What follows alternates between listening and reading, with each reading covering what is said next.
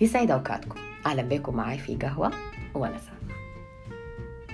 كثير جدا نحن كبشر لما نشوف سلوك أو أسلوب حياة مغاير أو فيه نوع من الاختلاف بنقول عليه ما طبيعي. لكن هل سألنا نفسنا يوم شنو هو الطبيعي ده ولا كيف بنقيسه؟ كلمة طبيعي معناها السوي أو المطابق للقياس ومعناها برضو النمطي أو الما مخالف للقاعدة. مرات كثيرة المعيار الطبيعي ده ما بيكون صح. بمعنى إنه ممكن يكون في سلوك شائع بين الناس. معظم الناس بتعمله ونحن بنشوفه طبيعي لكن في الحقيقة هو سلوك غلط. زي مثلا شخص يدخل حديقة ويشوف الورد ويقوم يقطع وردة.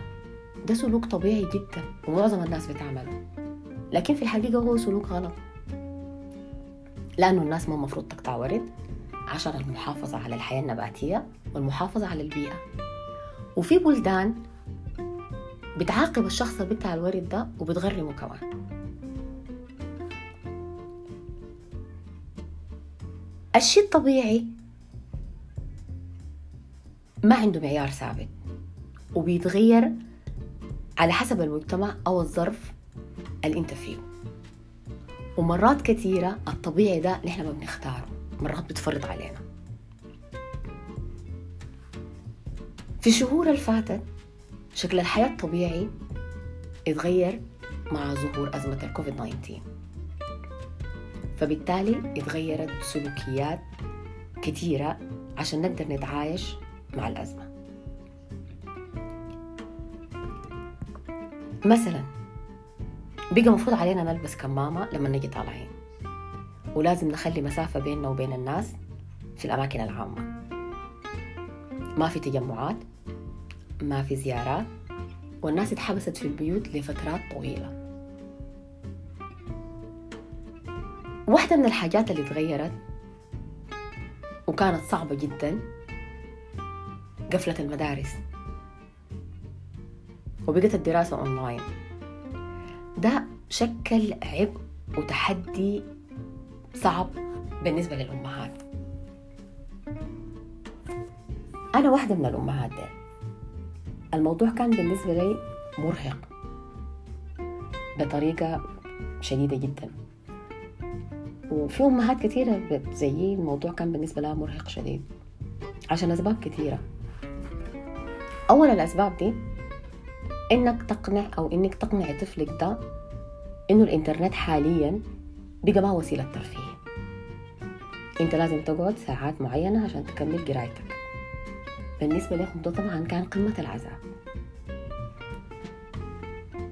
ويقوم كل شوية وانتوا أثناء ما خلاص أقنعتيه وقعدتوا تدرسوا أم كل شوية يقوم يقول لك اديني بريك عايز آكل عايز أمشي الحمام عايز أشرب. وانتوا بتكونوا أساسا عشر دقايق ما كملتوا.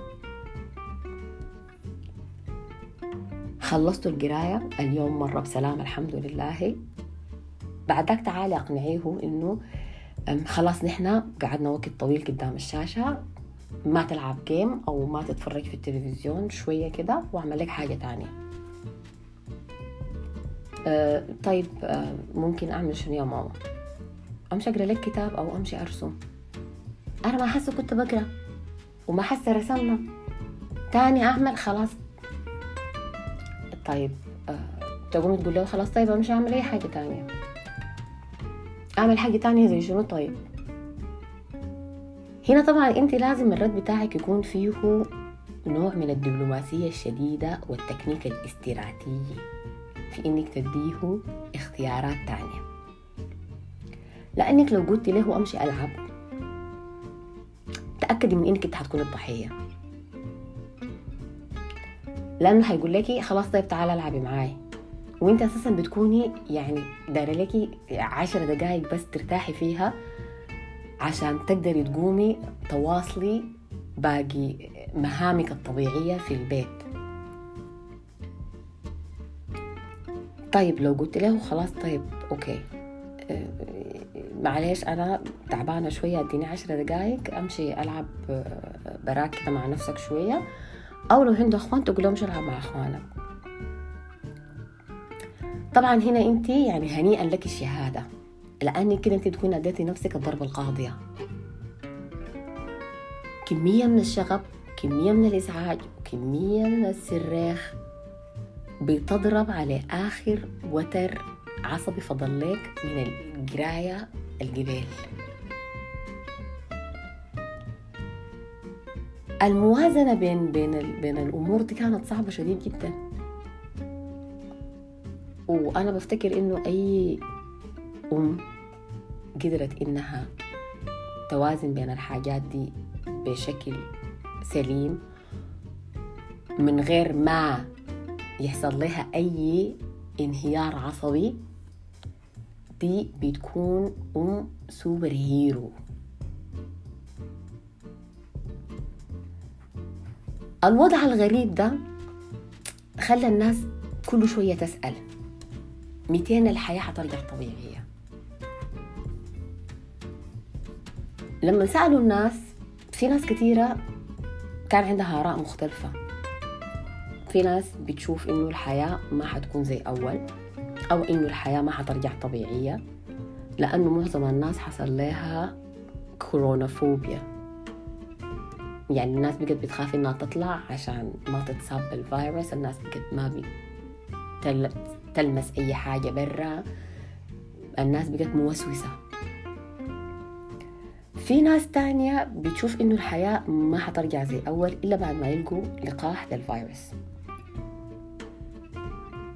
في ناس ثالثة بتشوف إنه حتى لو يتلقى علاج الناس حتكون حذرة في سلوكياتها وإنه علاقتها الاجتماعية حتتقلص وده حيكون شكل الحياة الطبيعي الجديد.